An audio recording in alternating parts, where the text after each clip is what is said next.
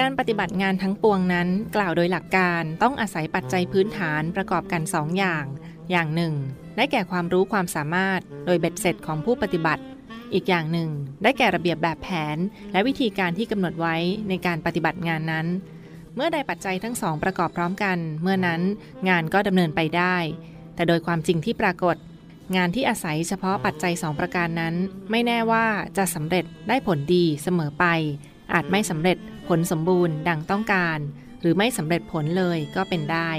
ทั้งนี้เพราะงานทุกอย่างมีบุคคล ซึ่งมีชีวิตจิตใจ มีความนึกคิด เป็นผู้กระทำถ้าผู้ทำมีจิตใจไม่พร้อมจะทำงาน เช่น ไม่ศรัทธาในงาน ไม่สนใจผูกพันกับงาน ผลงานก็ย่อมบกพร่อง ไม่คงที่ ต่อเมื่อผู้ปฏิบัติงานมีศรัทธาเข้าใจ ลึกซึ้งถึงประโยชน์ของงาน ร้อมใจและพอใจที่จะขวนขวายปฏิบัติงาน โดยเต็มกำลังความสามารถ งานจึงจะดำเนินไปได้โดยราบรื่น และบรรลุผลตามที่มุ่งหมาย พระบรมราโชวาทของพระบาทสมเด็จพระบรมชนากาธิเบศรมหาภูมิพลอดุลยเดชมหาราช บรมนาถบพิตรในพิธีพระราชทานปริญญาบัตรจุฬาลงกรณ์มหาวิทยาลัย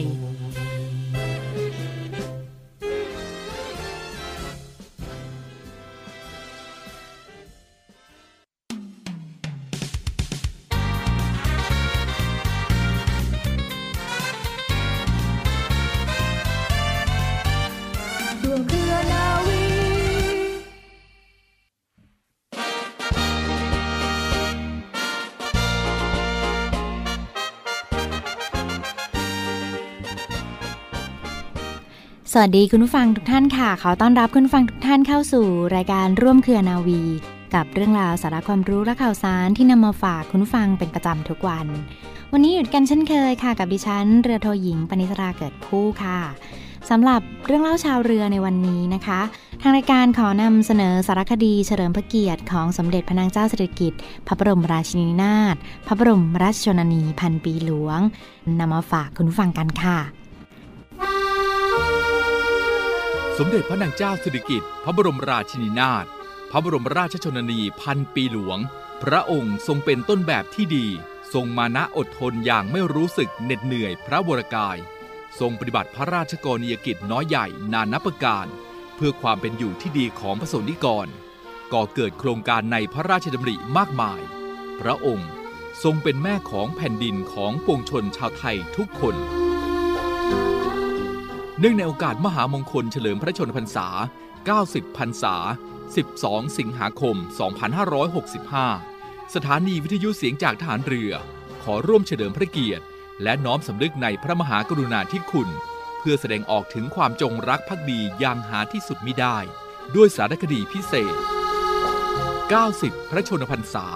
แม่ของแผ่นดิน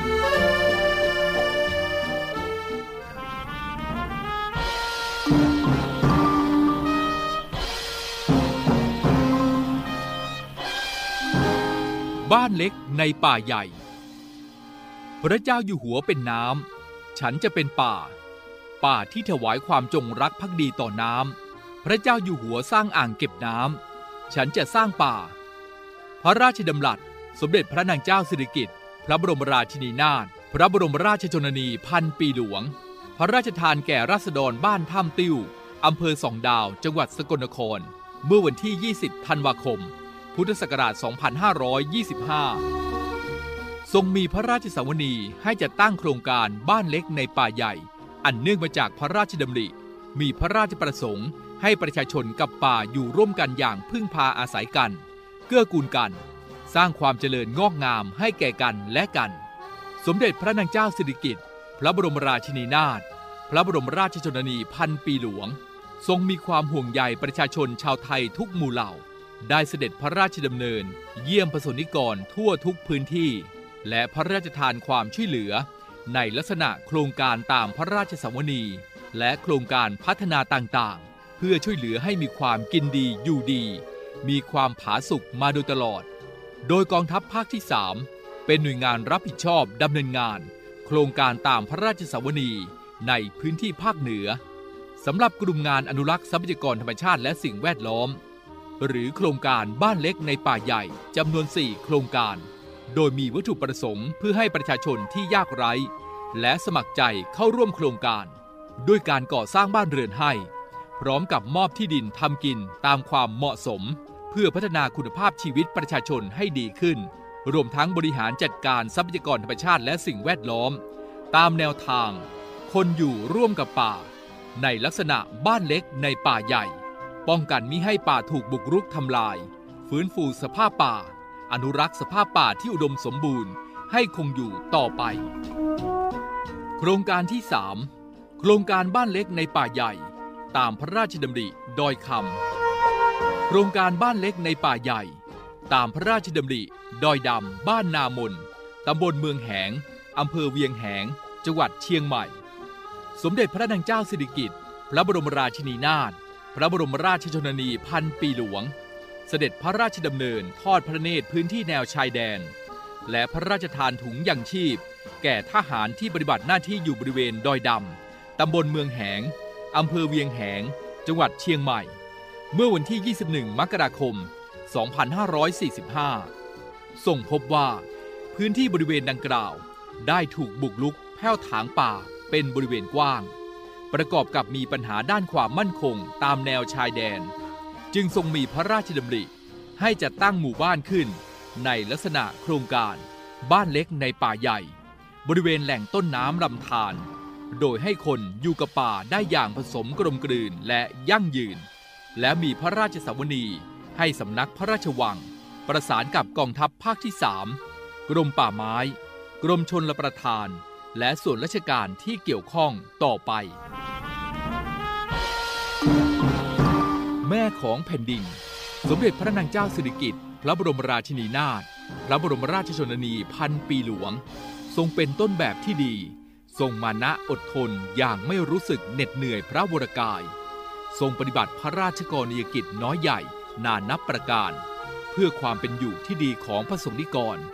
ก่อเกิดโครงการในพระราชดำริมากมาย กลายเป็นแม่ของแผ่นดินของปวงชนชาวไทยทุกคน ติดตามสารคดีพิเศษ 90 พระชนมพรรษา แม่ของแผ่นดินได้ใหม่ ในครั้งต่อไป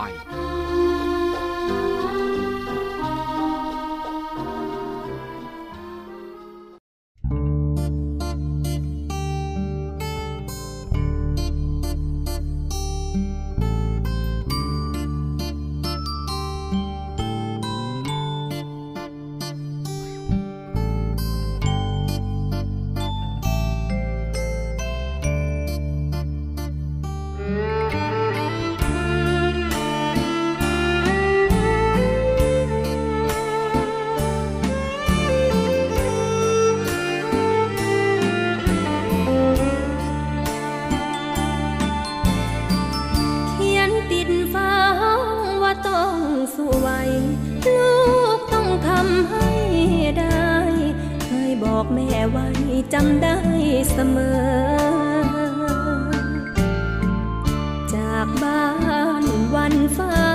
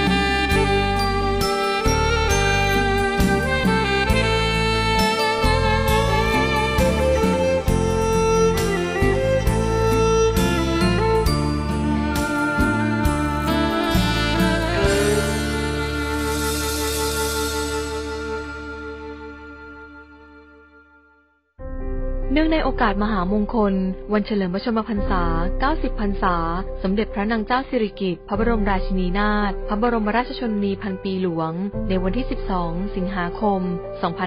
2565 เพื่อถวายเป็นพระราชกุศล และน้อมรำลึกถึงพระมหากรุณาธิคุณ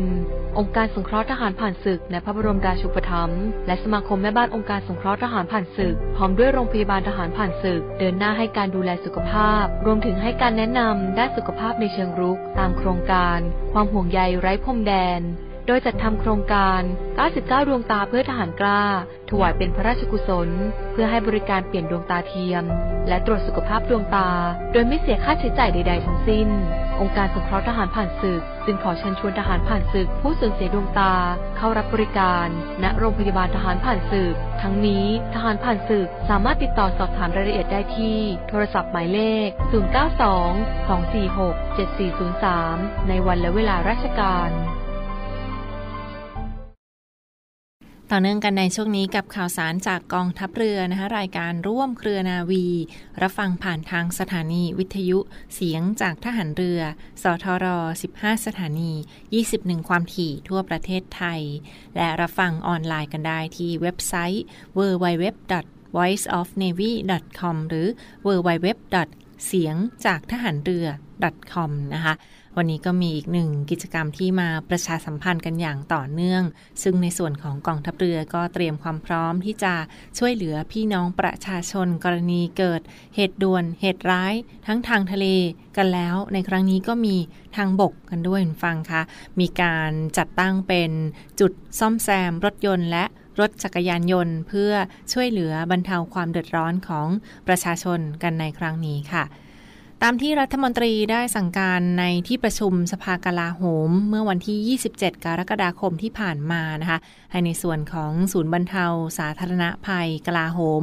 ศูนย์บรรเทาสาธารณภัย เหล่าทัพต่างๆ ประสานความร่วมมือกับสำนักงาน คณะกรรมการอาชีวศึกษา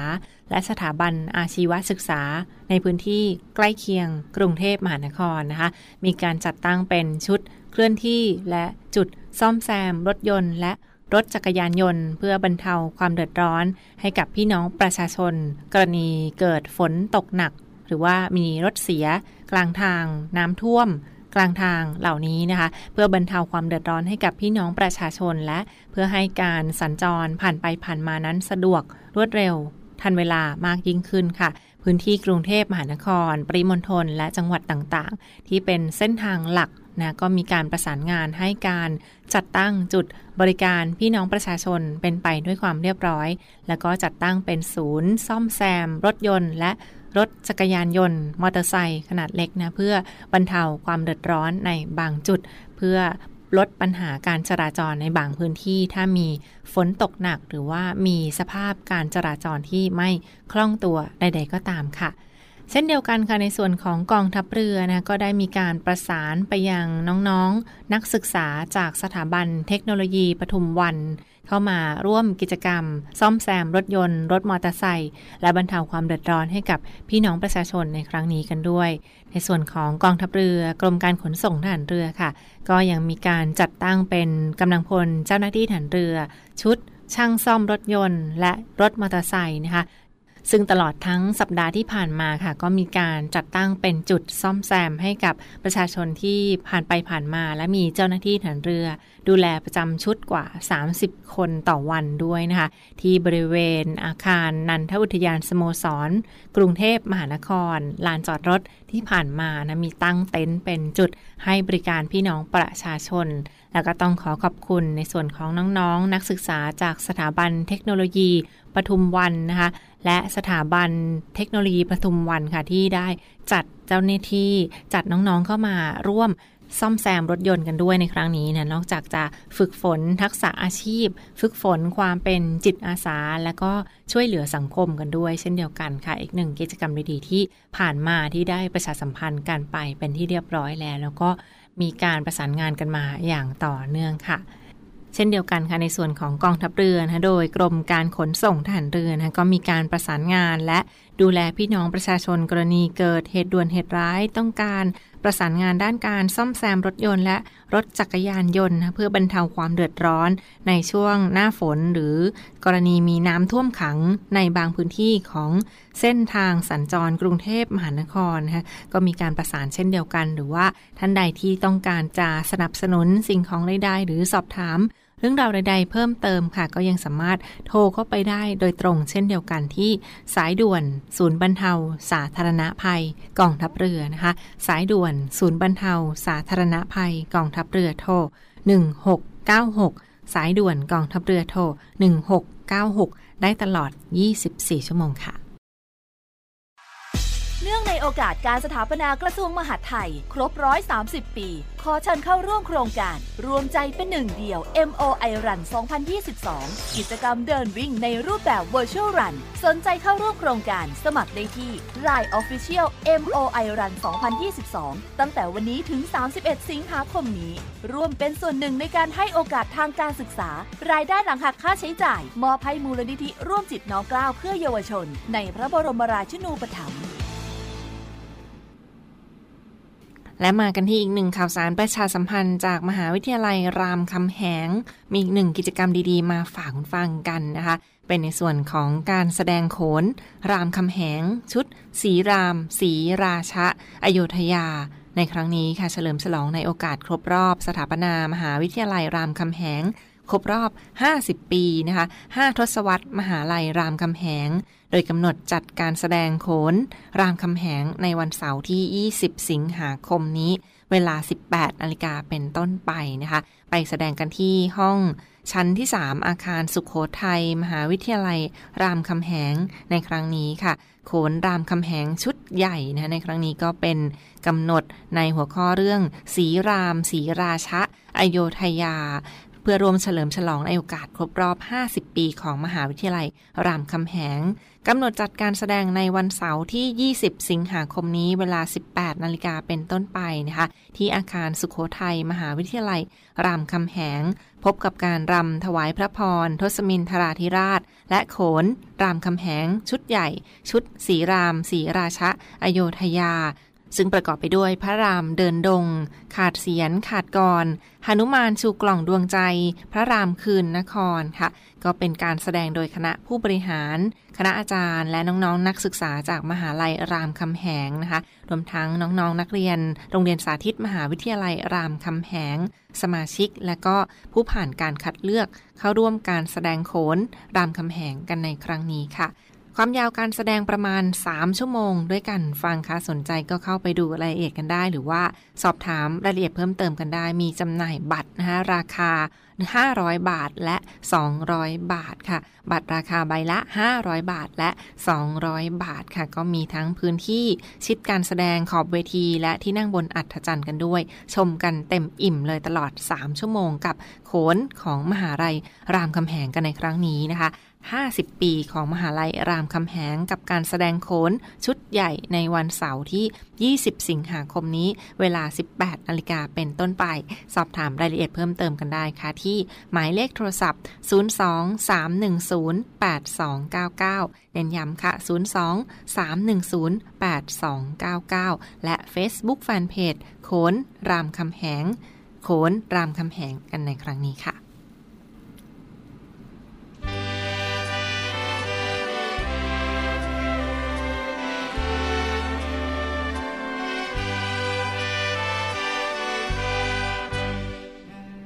กรมกิจการพลเรือนทหารเรือขอเชิญร่วมบริจาคเงินสมทบทุนจะสร้างพระรูปหล่อ และแท่นประดิษฐานพลเรือเอกพระเจ้าบรมวงศ์เธอ พระองค์เจ้าอาภากรเกียรติวงศ์กรมหลวงชุมพรเขตอุดมศักดิ์เนื่องในวาระครบรอบ 99 ปี วันคล้ายวันสิ้นพระชน ของกรมหลวงชุมพรเขตอุดมศักดิ์หรือว่าเสด็จเตี่ยและเพื่อเป็นการเทิดพระเกียรติและน้อมรำลึกในพระมหากรณาธิคุณสำหรับการจัดสร้างในครั้งนี้ประกอบด้วย พระรูปหล่อจำลอง ขนาด 19 นิ้ว ขนาด 12 นิ้ว และขนาดลอยองค์ 1.5 นิ้ว รวมทั้งเหรียญที่ระลึกรูปแบบต่างๆ อาทิเช่น เนื้อทองคำเนื้อเงิน เนื้อนวโลหะ เนื้อทองเหลืองขัดเงา เนื้ออาร์ปาก้า และเนื้อทองแดงขัดเงา โดยร่วมบริจาคได้ตั้งแต่ 199 บาท ถึง 50,000 บาทขึ้นไป สนใจสอบถามรายละเอียดเพิ่มเติมได้ที่ กรมกิจการพลเรือนทหารเรือ โทรศัพท์ 093 849 4220 089 773 1434